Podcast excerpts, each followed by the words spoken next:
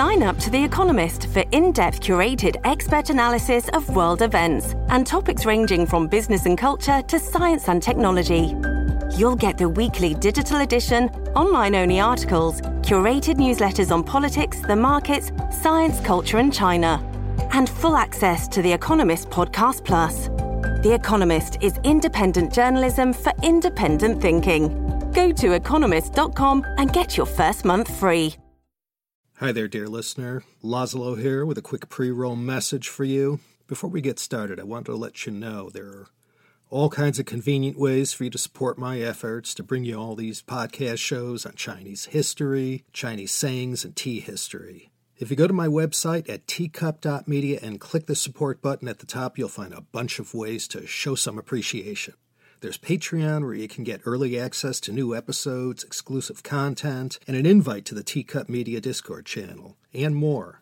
CHP Premium, that also has early access, exclusive episodes, and ad free versions of the entire CHP back catalog. Plus, there's several other ways to donate to the show as well. Check the episode show notes for a link to that very page. And my deepest thanks for listening and supporting me and my humble efforts. Hey everyone, welcome back to another informative Chengyu here at the Chinese Sayings podcast. Laszlo Montgomery here with another episode featuring another hero from yesteryear. Today's character getting top billing has already been mentioned in various China History podcast episodes and is, in fact, the featured topic in CHP episode 91. This, of course, is the great Chu warrior king Xiangyu. Today we look at one of the true sacred cows of Chengyu, Po Fu Chen Zhou. These four characters, like most all of these Chinese sayings, say a lot in only four characters, four syllables. This one has a long story attached to it. Po Fu Chen Zhou. Let's do the usual. Po means to break, to break something. A fu is a kind of a pot that was commonly used in ancient China to make your rice and cook food. Soldiers always carried them as part of their gear. Po to break your cooking pot. Chen means to sink. And zhou is a boat. So chen zhou, sink a boat. Broken cooking pot, sink boat. As I intimated just a brief moment ago, this Chengyu has a distinguished provenance. First of all, it came to us from the most revered ancient source for Chinese history, the Shiji, the records of the grand historian. Sima Qian and his papa, Sima Tan, but the son grabbed all the headlines. And the chapter from which this Chengyu sprang forth is called the Xiangyu Banji. And the story behind this sweeping epic concerns the Battle of Julu, the Julu Zhizhan, 207 BCE. For Western Civ aficionados, this period was that of the Second Punic War, the one starring Hannibal. 207 BCE, we know what that means in China. The first emperor, Qin Shi Huang, died in 210, so this was just a few years after his grim passing. And all the intrigue and bloodletting that was discussed in past China History podcast episodes was in full swing by this time. Qin Ershi, the founding emperor's son, was now emperor, and he was hardly a chip off the old block. He was grossly manipulated by one of the great villains of ancient Chinese history, the eunuch Zhao Gao. Now, thanks to this situation, it didn't take long at all for this first imperial dynasty in Chinese history to dramatically and quickly unravel.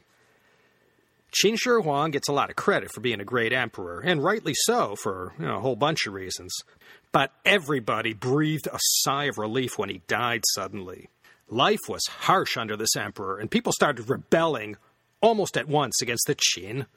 Some of the pre Qin Zhou dynasty states started coming back to life, and one of these was Chu, the great and mighty Chu state, centered mostly around Hubei.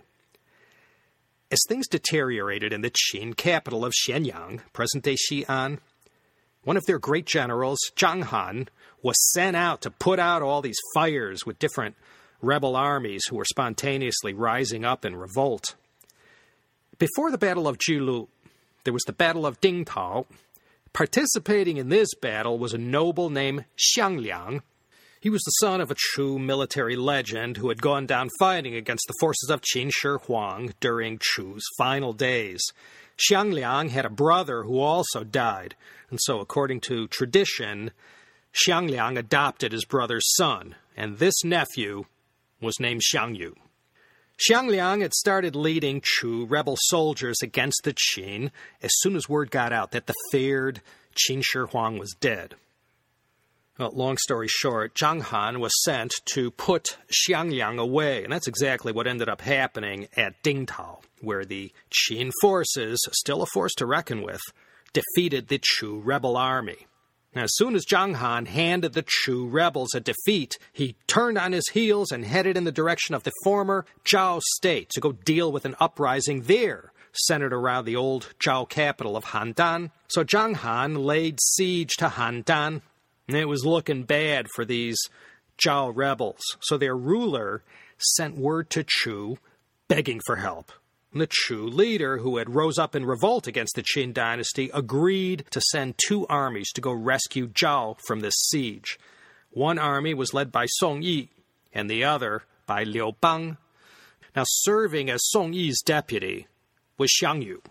And the Chu king said to Liu Bang and Song Yi, whoever conquered Guanzhong first, that was the Qin homeland and part of the heartland of China, they would receive the honorific title King of Guanzhong.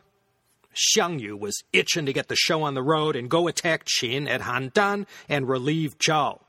But Song Yi first wanted to take care of a little business in Qi, uh, Shandong province, and he was in no hurry to go relieve Zhao and then suddenly started making a lot of noise about Xiang Yu that was, well, was less than complimentary. So Xiang Yu killed Song Yi at modern day Tai'an, just south of Jinan. Then he seized command of the army, and the next day Xiang Yu and 20,000 rebel troops were Handan bound, ready to face off against Zhang Han. End December 208 BCE, they crossed the Yellow River, and there Xiang Yu gave the fateful order to his men to prepare just enough food to eat for three days, and then to smash their cooking pot, po fu. And then, once this was done, they were then ordered to Chenzhou sink their boats. There was no going back. They were at the point of no return, crossing the Rubicon. They'd either defeat Qin and rescue Zhao, or die trying. And on the battlefields of Julu, just to the northwest of Handan in Hebei province, there were nine engagements, and Chu, outnumbered, it was said, 10 to 1, fought like Xiang Yu expected them to do, knowing there was no going back. Do or die, baby. A hundred thousand of Zhang Han's Qin forces were killed, and over 200,000 taken captive. And to avenge his uncle Xiang Liang's death at Dingtao, and also to get out of the hassle of having to deal with feeding and watching over 200,000 prisoners, Xiang Yu had them all buried alive. Not sure how he had that taken care of. But it happened at a small place called Yima, just south of Handan near Sanmenxia, and to this day, they're still digging skeletons out of the ground. That leads many to believe this may have some truth to it. So Xiang Yu had probably the biggest day of his life. I mean, this was a complete and total come from behind victory with the brash young underdog defeating the mighty Qin army under their ever victorious general Zhang Han. Now, before the battle, Xiang Yu had his men smash their cauldrons, po fu, and sink them boats. Chenzhou, remember that one. When you go for broke, when you're committed to achieving something and cast your fate to the wind, you're following the example of Xiang Yu at Julu.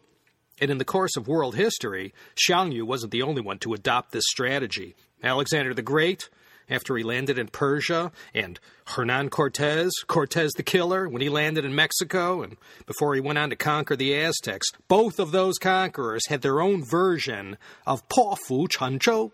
Damn the torpedoes, full speed ahead. This one will get you all kinds of mileage if you use it sparingly. So, despite Xiang Yu having the greatest moment of his career, the other general, Liu Bang, beat him to Xianyang and was able to claim the kingship of Guanzhong from the Chu ruler. Xiang Yu felt that honor was rightfully his. Xiang Yu and Liu Bang, from that point on, became blood enemies, and each was determined to unify China and succeed Qin Shi Huang as Emperor of China.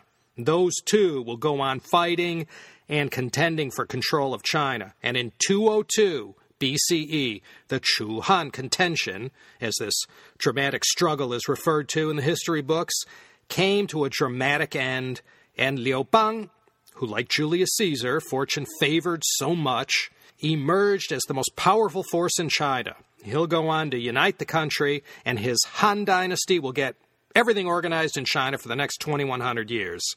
Xiang Yu will be killed, of course, and that's a well known story that has yielded a few decent TV dramas, movies, and Chinese operas. So that is our Chengyu for this time. Po fu chen zhou.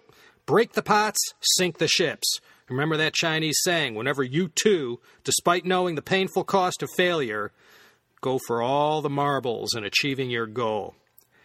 Take care, everyone. This is Laszlo Montgomery signing off from the Golden State, somewhere in the city of Los Angeles. I'll be back next week with another Chengyu and another story from China's ancient past here at the Chinese Sayings Podcast.